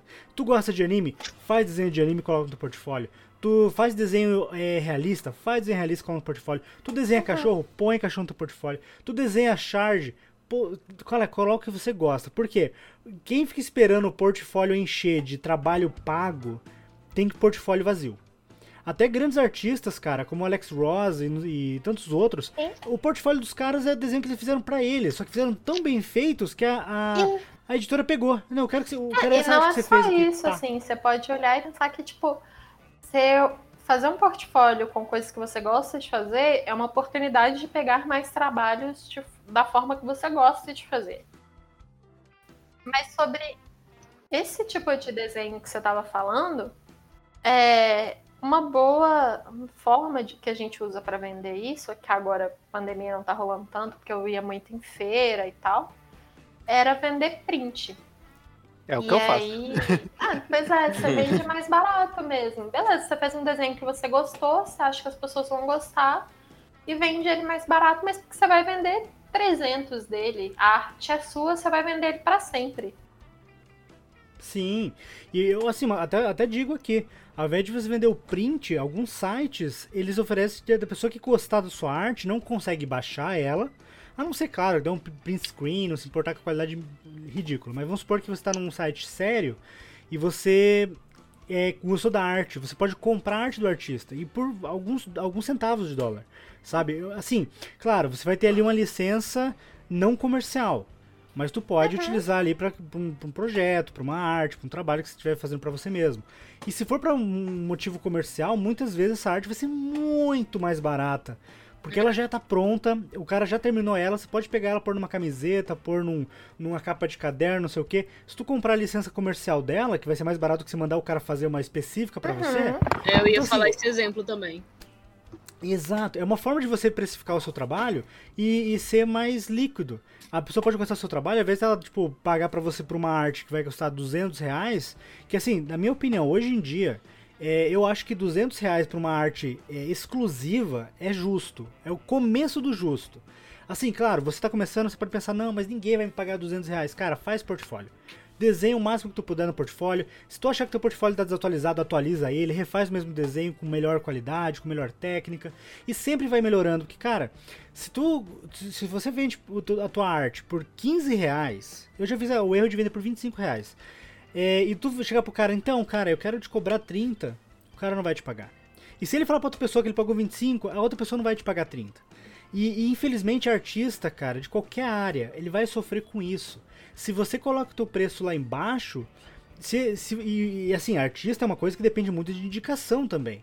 Se tu coloca o teu preço muito lá embaixo, tu acaba se prostituindo na profissão. Então você tem que ter ali uma ideia de valor que você aceita, que você consegue trabalhar. E claro, se você consegue trabalhar. Se você é adolescente, tu tem 15 anos, tem espinha na cara e tá querendo começar, não tem problema. tu vende o preço que você quiser, mas pensa que está fazendo teu portfólio. Para quando tu tiver ali uns 25, 30 anos, é, você já tem um portfólio legal, sabe? Ter ali vários trabalhos que tu fez e tudo mais. E assim, eu tô falando aqui, tô, tô me atropelando, mas eu quero perguntar para vocês algumas dicas que você pode dar pro ouvinte sobre práticas iniciais para quem não tem muito recurso. Como a gente falou, material físico é caro.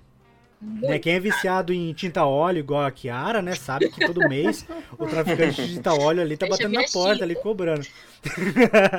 Mas o que, que dicas vocês podem dar pro, pro ouvinte que quer começar nesse mundo de ilustração, de ilustrador, de desenheiro e, e não tem muitos recursos? Eu vou, eu vou dar a vez pra, pra professora dizer. Que fofo! É, olha, eu. Vocês perceberam lá pelo relato de que eu vendia desenho pra comprar lanche, sou pobre. É, Então, quando eu entrei pra faculdade, eu penava muito com essa parada de ter que comprar os materiais mais caros. Mas eu comecei com aquarela, usando um estojinho de aquarela da Winsor Newton, que eu tenho até hoje. Eu trabalhei um final de semana inteiro para comprar no num evento de anime aqui em BH. É, na época ele foi 50, 60 reais, agora ele é 180. É, mas ele tá comigo tem. Isso foi em 2013. É, formei em artes, não, foi em matemática, tenho 8 anos. E eu aprendi a pintar com aquarela usando papel sulfite. Sim, papel sulfite não é bom para pintar com aquarela. Escorre, Não é mesmo. encerado, é horroroso. Mas era o que eu tinha. Eu tinha 14 anos, tava cagando também, cara. Assim, foi indo. E aí, a partir do momento em que eu consegui comprar um papel 180 gramas, tipo um canção 180, Nossa, Uh, exato, essa sensação de tipo, ah meu Deus!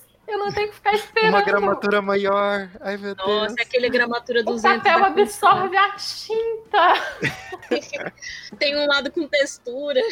Exatamente. Isso! Nossa, gente.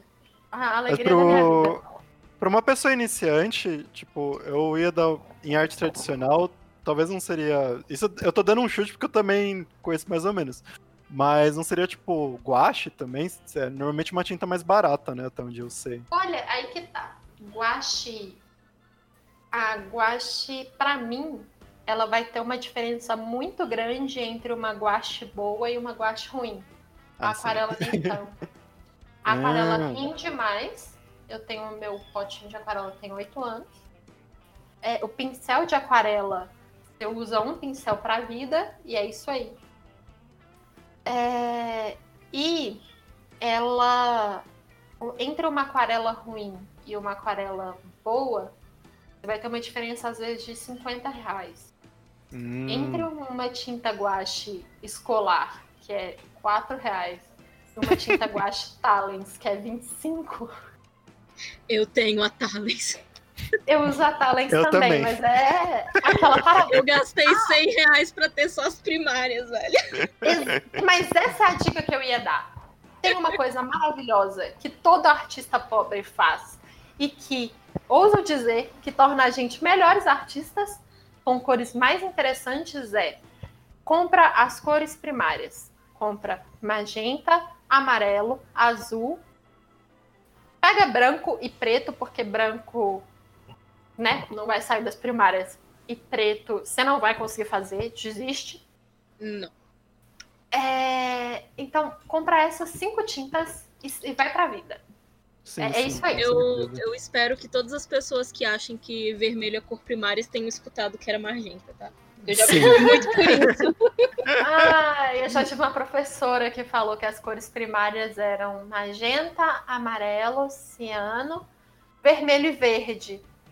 Quê? E aí eu levantei Oi? e saí da sala. É? Ela misturou, RG, ela re- misturou RGB com Semic no meio da. Bebê com semic. Justo, justo. Eu, eu quero Não é que as pessoas que acham que vermelho é cor primária tenham escutado isso, tá? Mas eu quero. A minha dica. Assim, se você já tá querendo começar a trabalhar com artes, fica com a dica deles. Se você tá de. é, tá querendo aprender a desenhar, é, te, te basta um lápis e um caderno. Pronto. É o que você precisa para começar. Faz aula com a Val. Oi? Faz aula com a Val. E fazer aula com a Val. Compre aula com a Val. E fazer aula com a Val. Mas, é, como cada um sabe dos próprios recursos, olha, você tendo o mínimo, assim, um caderno de desenho, só para você ter a folha branca, um lápis, tipo, um lápis mais fino e um lápis mais grosso, só para você ter a diferença de ponta, apontador e borracha, você já tem. Pronto, você já tem 50% da sua vida aí, para começar. É, mais pra frente depende de onde você vai gostar de trabalhar. Se você vai gostar mais de lápis de cor, usa o lápis de cor aí, aquele mais baratinho, de 12 reais, que vem, sei lá, 12 cores da Tilibra. É, mas você não conhece ainda o que você gosta, experimenta, compra aos poucos. É, vai com giz de cera, mesmo que você não possa comprar igual o, que ela deu o exemplo agora, de um, um material que é 70 reais um, um, um estojinho. Com 70 reais eu compro canetinha, compro lápis de cor, mas é tudo material Uhum. inferior. Mas se você não sabe e quer aprender, não tem problema você começar com material inferior. Claro que quando você puder ter um material superior, profissional ou semi-profissional até, é uma diferença enorme. Você fica, gente, o que, que é isso? Parece que, que é um alienígena aqui na minha mão. Não é um lápis. Sim. É, mas é isso, mas de é. começar com um material inferior, a hora que você pega um bom. Nossa, nossa, uma coisa voa. assustadora até. É uma coisa assustadora.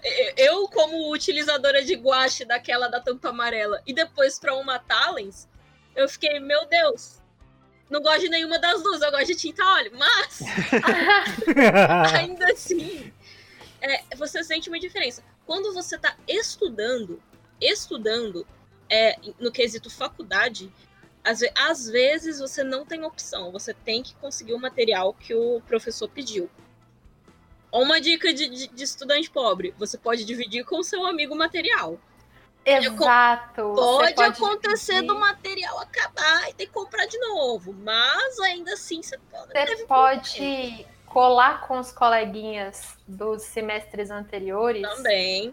e ou comprar material mais barato ou pegar emprestado, por exemplo. Eu fiz matéria de gravura. Eu nunca tive um kit de goiva na vida. Eu também não. Peguei, peguei de um amigo meu. Eles Exatamente. até funcionar. Fiz matéria de tinta óleo. Nunca tive um pote de tinta óleo. Pois é, Então, é, assim, então tem rola. essas dicas. Enfim, tem, tem essas dicas. É, para quem tá começando estudando, tudo bem pegar um material inferior, tudo bem pegar. Não é falando mal da marca, não, mas tudo bem você pegar um Tilibra, um Faber-Castell mais, mais de criança, aquelas canetinhas do Homem-Aranha, tudo bem. Não tá, não tá pecando. Mas lembrando que é para estudo e é para experimentação. Experimentação de pinta com giz, pinta com lápis, pinta com tinta. Mesmo sendo guache Hum. ruim mesmo, pega. Se você não pode comprar uma folha de gramatura alta, compra uma cartolina e tenta desenhar nela. Pega a capa de trás do caderno também, desenha nela. É, tá tudo bem você aprender assim. Quando você começar a trabalhar para vender, que aí as dicas deles também são muito válidas. Você melhorar o seu material, porque melhorando o material você valoriza o seu trabalho, você valoriza o, o seu investimento também. É isso, tipo, se você vai cobrar 50 reais num desenho que você não gastou 5 reais pra comprar a, a folha, é difícil, né? Tudo bem que você tem que ganhar Sim. mais do que gasta. Mas ainda assim, deu pra entender o ponto eu aqui. posso só puxar uma dica do lance do lápis de cor. Ah, É, lápis de cor é uma das minhas técnicas favoritas. a minha E- também. Eu só queria comentar assim que entre comprar, porque lápis de cor da Faber-Castell é caro pra porra, qualquer um. E aí, entre você comprar um lápis de cor da Faber-Castell e comprar de alguma marca menos conhecida que seja aquarelável, vai na outra marca. ok? Você não gosta seu não da aquarela da Faber?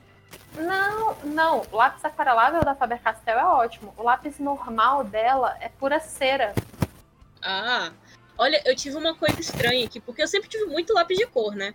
Então, sempre que Uhum. eles estavam terminando, eu comprava. no- todo ano eu comprava um novo, só que sempre sobrava, tipo aquelas cores que você não usa. Aí eu guardava tudo numa caixa, num, num, num estojão.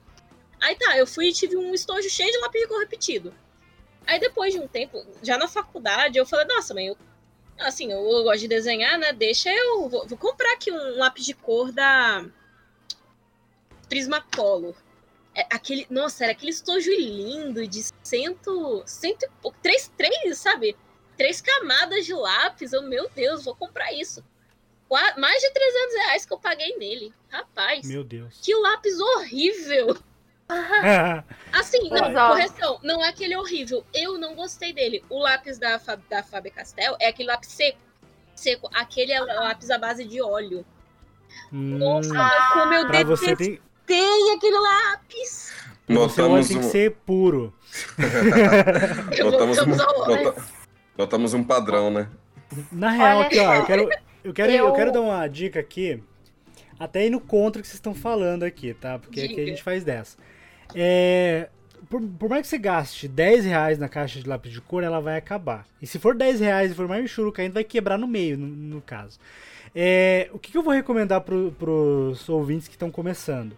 Se tiver um computador, por mais que seja um computador básico, é, junta uma graninha e compra uma mesa digitalizadora da Wacom da mais baratinha que você encontrar. Mas tem que ser da Wacom. Não compra 3D, é, C3 Tech, não compra. Compra Wacom. E li- ali dentro, tu pega e baixa o Mad Bang Paint Pro, que é tipo um, um programa gratuito para ilustração que você pode rodar até no celular. E na real, gente, ó, com muito amor no coração, eu adorei as dicas que vocês deram, mas lápis acaba, giz acaba, tinta acaba, você tem que comprar de, vo de volta. Então, No caso do, do digital, é, no digital você pode gastar ali à vontade, que não acaba. Tem essa vantagem de sair mais barato a longo, a longo prazo. Mas as dicas também valem para que, claro, você não vai fazer um trabalho manual no, no, na na mesa da Wacom, né? Você vai precisar de É. materiais físicos. Então, ó, a minha dica pro digital. Esses exemplos que a gente, que eu e a Val falamos, foi pra quem tá começando a fazer no manual, que provavelmente é é aquela criança que, assim, aquela, aquele jovem que começou, que gosta muito de desenhar anime e quer replicar. É uma boa essas dicas. Agora, pro digital, além da mesinha da Wacom, você também pode comprar uma de segunda mão. Assim, se você puder comprar uma nova é melhor, mas se você comprar uma de segunda mão, testa antes, porque normalmente essas pessoas que estão vendendo de segunda mão é porque tá com uma nova e quer se livrar da antiga. Então elas ainda estão boas. Podem estar arranhadas, mesmo, mesmo arranhada, elas ainda desenham. A Hum. minha mesmo, que é da Uion, é menor do que a Wacom, mas eu amo ela. É, eu gosto bem, bem- bastante dela e foi super baratinha de segunda mão também. É, eu, eu acho, eu, eu aqui, Kiara, minha opinião, eu acho bem mais interessante você começar a fazer no manual e depois ir pro, pra mesinha, porque você já vai ter noção de, de rascunho, de, de proporção, etc. É, mas é, você vai gastar material. No manual você vai gastar. Não tem como fugir, você gasta material. Quando você passa pra mesinha digital, a- o que você vai ter que aprender é se acostumar a desenhar.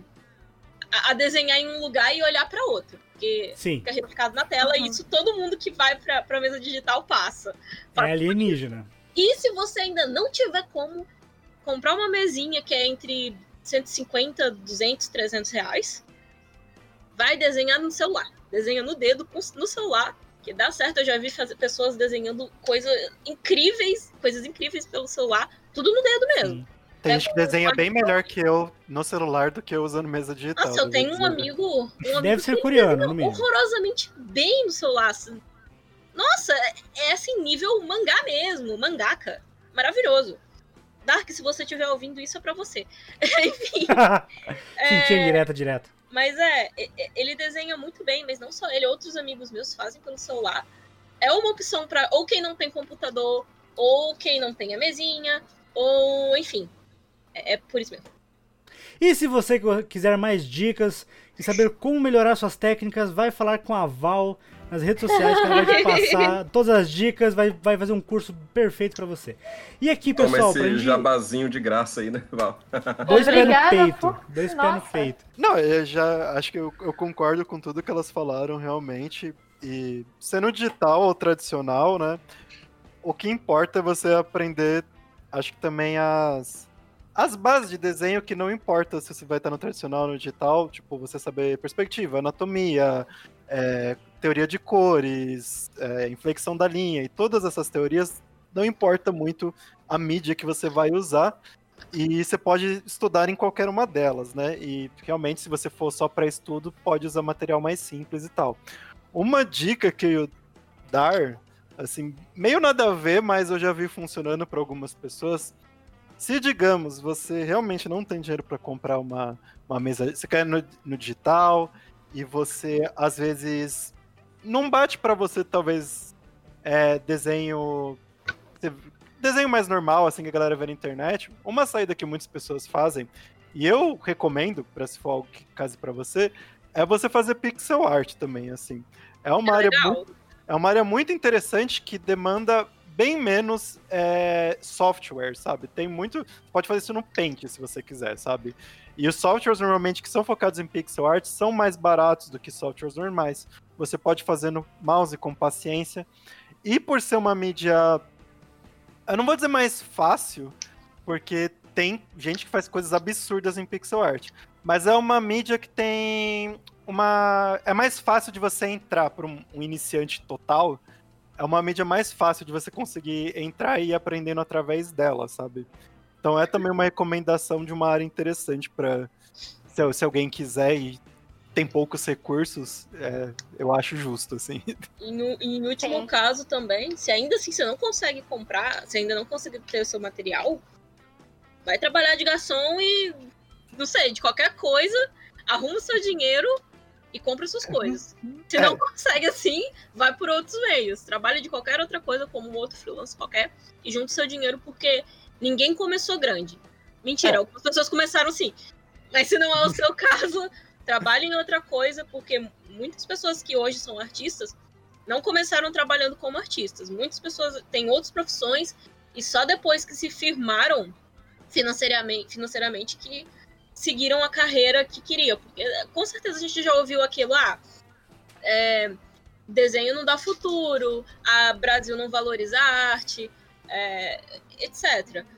Muitas pessoas fazem isso também, de, de pegar uma outra carreira e assim que se firmam nela, começam a seguir o seu sonho. E se talvez tivesse seguido desde o começo, sabe-se lá, né? Talvez estivesse até melhor agora, porque são pessoas incríveis que fazem esses trabalhos e recebem toda tanta desmotivação antes. Então, se você gosta, você dá um jeito de conseguir suas coisas e vai para frente, começa divulgando devagar entre parênteses, entre parênteses, entre parentes, amigos e você vai, você vai vendo o seu lugar, o seu lugar na arte, o seu lugar no desenho. É, o... Acredite, você pode vencer. é, uma coisa muito importante que eu acho que, tipo, às vezes a galera meio subestima também, ilustradores mais iniciantes, é networking, né? É um pouco importante. E nem digo networking no sentido de, tipo, normalmente a galera, quando você fala em network, a galera pensa umas coisas é, chatas pra caralho. E às vezes é. Mas é, ter um portfólio bem feito já, que, tipo, você consegue dar pras pessoas. E o network que eu digo, você falar com outras pessoas da área, tipo, conheça outros artistas, tenha ou uma presença online que você com outros artistas ou de qualquer outro jeito que seja, mas converse com outras pessoas da sua área, sabe? Entre total porque as... tem muita coisa trabalho em ilustração que é indicação, que você tem que estar tipo ali no no grupinho, nem no grupinho, eu digo, mas tipo, você tem que estar tá visível para as pessoas encontrarem você de alguma forma, sabe? Então, fale com as pessoas, tenha uma presença online, tenha um portfólio que seja, mas network é algo importante também, é chato, mas é importante. Editor, depois você coloca meu jabala da Val aqui, tá? tá aquela... Nope! Sacanagem. Vamos aproveitar que a gente falou aqui da Val e quero que cada um fale um pouco sobre as redes sociais de vocês, os trabalhos que estão desenvolvendo e como o pessoal pode seguir vocês, planos para o futuro e tudo mais. Porque eu tenho certeza que quem, quem acompanhou até aqui curtiu o papo de vocês e quer conhecer mais sobre o trabalho de cada um. Então, é, como eu falei, né, eu sou o Ró. Nas redes sociais, normalmente você me encontra é, Ró underline orc, né, R-O-H. É, e de questões que eu tenho, tipo, você pode encontrar bem a. Eu tenho loja que eu vendo meus prints, chama Lojinha do Ró com.br Pode comprar meus prints, minhas artes. eu também, se você me encontrar em qualquer outras redes sociais, tem projetos que eu já fiz, tem aplicativos que eu já fiz, tem às vezes jogos que eu trabalho, coisas desse gênero. Assim, eu trabalho, eu faço muitas coisas, bem diversas no geral, mas você me encontra em todas as redes sociais que tiver, eu tô lá de alguma forma. E além disso, eu também tenho redes de financiamento coletivo. Atualmente eu tô no Catarse. É, o meu arroba lá é só RO, R-O-H, né? E eu também tô no Patreon, como R-O-H underline orc também. E me, é, assinando essas, normalmente eu forneço arte para as pessoas, eu forneço também. Quer dizer, principalmente arte, né? Que é o meu foco no geral, mas tem prints, tem coisas que eu faço para internet também. Se assinando lá, você ganha muitas coisas legais. Eu recomendo assinarem. Então, é Val Armanelli, V-A-L, tudo junto, A-R-M-A-N-L-L-I. É, no Facebook, no Instagram, até no WordPress, você me acha assim. É, eu tô terminando agora as coisinhas do Comida de Fada, que foi o projeto que eu já vim aqui no ponto 2 conversar sobre. E, bom, sempre com novos projetos de ilustração e quadrinho e dando aulas. Então, você quer se tornar um ilustrador? Vem ter aula comigo. Propaganda tudo. uh, posso ir eu agora? Vai lá, gata. Tá, é, eu tenho Facebook, Twitter e Instagram. Uh, Instagram é arroba KGCArt1 desse jeito mesmo. Uh, Facebook é KiaraKGC. E o meu Twitter. O meu Twitter é mais voltado a mandar rascunhos e sketches, etc. Mas, e é um pouco pessoal meu também, mas tem arte, tem coisa, tem tudo lá. Que é o KG Guaitolini. É, e é isso. E se você quiser conhecer um pouquinho mais da arte da Chiara Guaitolini, compra ali o Resistência Glock. então... Tem ou essa então também. Apoie, é, ou então apoie o Chuveiro e Relampear, que é ali no, no Catarse, Chuveiro Underline e Underline Relampear, tem quatro artes da Kiara, com, fechando o, o, o financiamento, é, terá mais, né? Terão mais artes da Kiara Guaitolina. Você... Então, gente, financia ele para eles me pagarem. É, aí, financiei pra gente pagar a Kiara aí. Ela não aguenta mais pintar quadro de cachorro morto, gente. Que horror! que horror! Não faz isso, é a maior parte da renda da menina e você fala um negócio desse. Eu não aguento pintar assim, eu só não gosto do motivo. Me manda os cachorros mortos que eu pinto. Editor, corta isso, editor. Vai parecer que eu tô querendo que os bichos. Ai, ai, ai. Galera, muito obrigado pelo papo de hoje. Foi muito bom ter vocês aqui. Fiquei muito feliz de ter vocês de volta aqui nesse bate-papo. E Opa. foi muito legal ter o, o, contato de cada um, como que foi o contato com a, ilustra com a ilustração em si e como se desenvolveram de forma completamente diferente uns dos outros. Ou não tão diferente assim, né? Pois é. Assim. Nas nossas diferenças, nós somos parecidos. Ah. Oh, é. muitas, muitas cores e magias. Sim, gente. É isso, pessoal. Siga também o ponto 2 nas redes sociais, no Instagram e no Facebook como arroba ponto 2 podcast e no Twitter como arroba ponto 2, o numeral podcast. Esse foi o Ponto 2 Podcast. Até semana que vem, gente. Tchau. Tchau. É, tchau, tchau. Uh, tchau. Tchau.